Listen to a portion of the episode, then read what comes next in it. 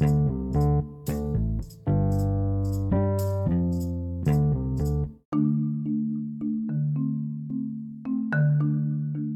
Jobs, the late co founder of Apple, was known for his walking meetings.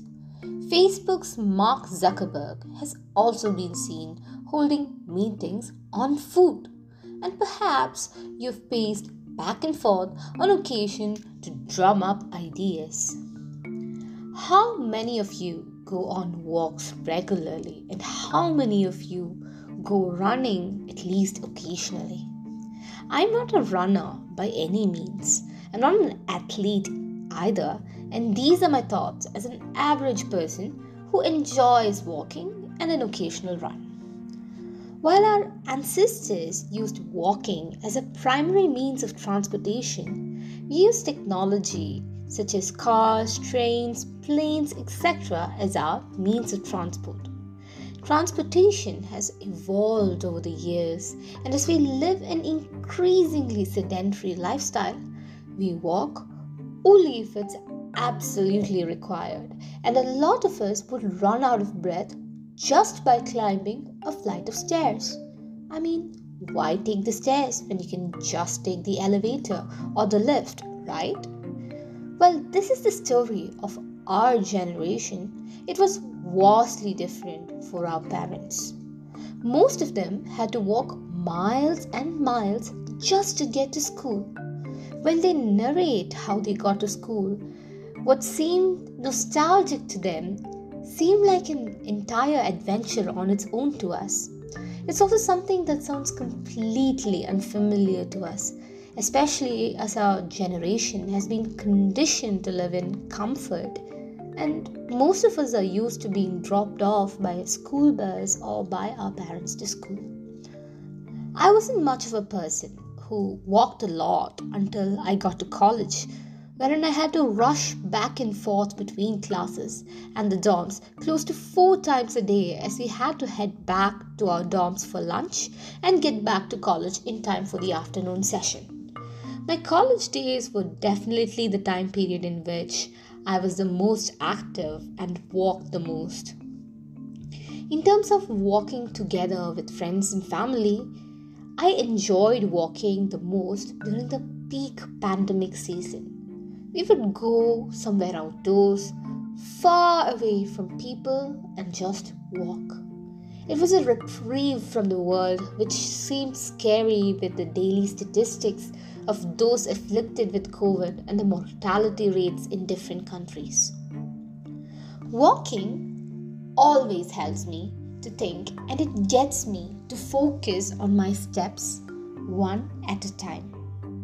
I am more aware of all that I'm surrounded with, whether it be a street, the buildings, or the clouds forming different paintings in the sky a lot of things come clearer and into focus.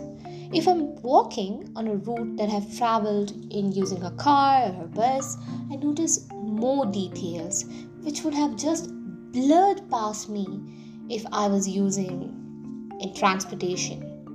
My sense of smell, touch, sight, everything is heightened, and walking makes me more aware about the world around me. It makes me grateful for all the things that we are blessed with in life. As Soren Kierkegaard said, above all, do not lose your desire to walk. Every day, I walk myself into a state of well being and walk away from every illness. I have walked myself into my best thoughts and I know of no thought so burdensome that one cannot walk away from it. And Hippocrates, the father of modern medicine, is believed to have said, Walking is man's best medicine.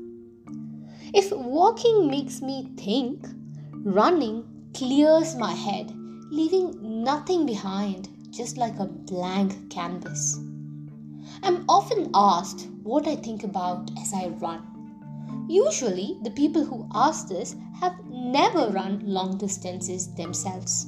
I always ponder the question What exactly do I think about when I'm running? I don't have a clue. I just run. I run in a void. Or maybe I should put it the other way around. I run in order to acquire a void. Haruki Murakami. We can clearly infer the impact of running through these words. What if we try pitting walking with running in terms of fitness? Which one would win? Scientifically speaking, walking and running are both excellent forms of cardiovascular exercise. Neither is necessarily better than the other.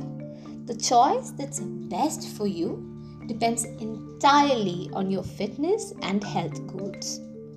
If you're looking to burn more calories or lose weight fast, running is a better choice. But walking can also offer numerous benefits for your health, including helping you maintain a healthy weight. Both walking and running are excellent forms of cardiovascular exercise. Ideally, you need to aim for at least 150 minutes of moderate cardio exercise each week for your health. Walking is a smart choice if you're new to exercise and hoping to get in shape. However, if you're looking to lose weight or burn more calories, it's better to try running. In short, both walking and running are good for your body and soul in more ways than one. Hope you enjoyed this discussion or this session about walking versus running for fitness.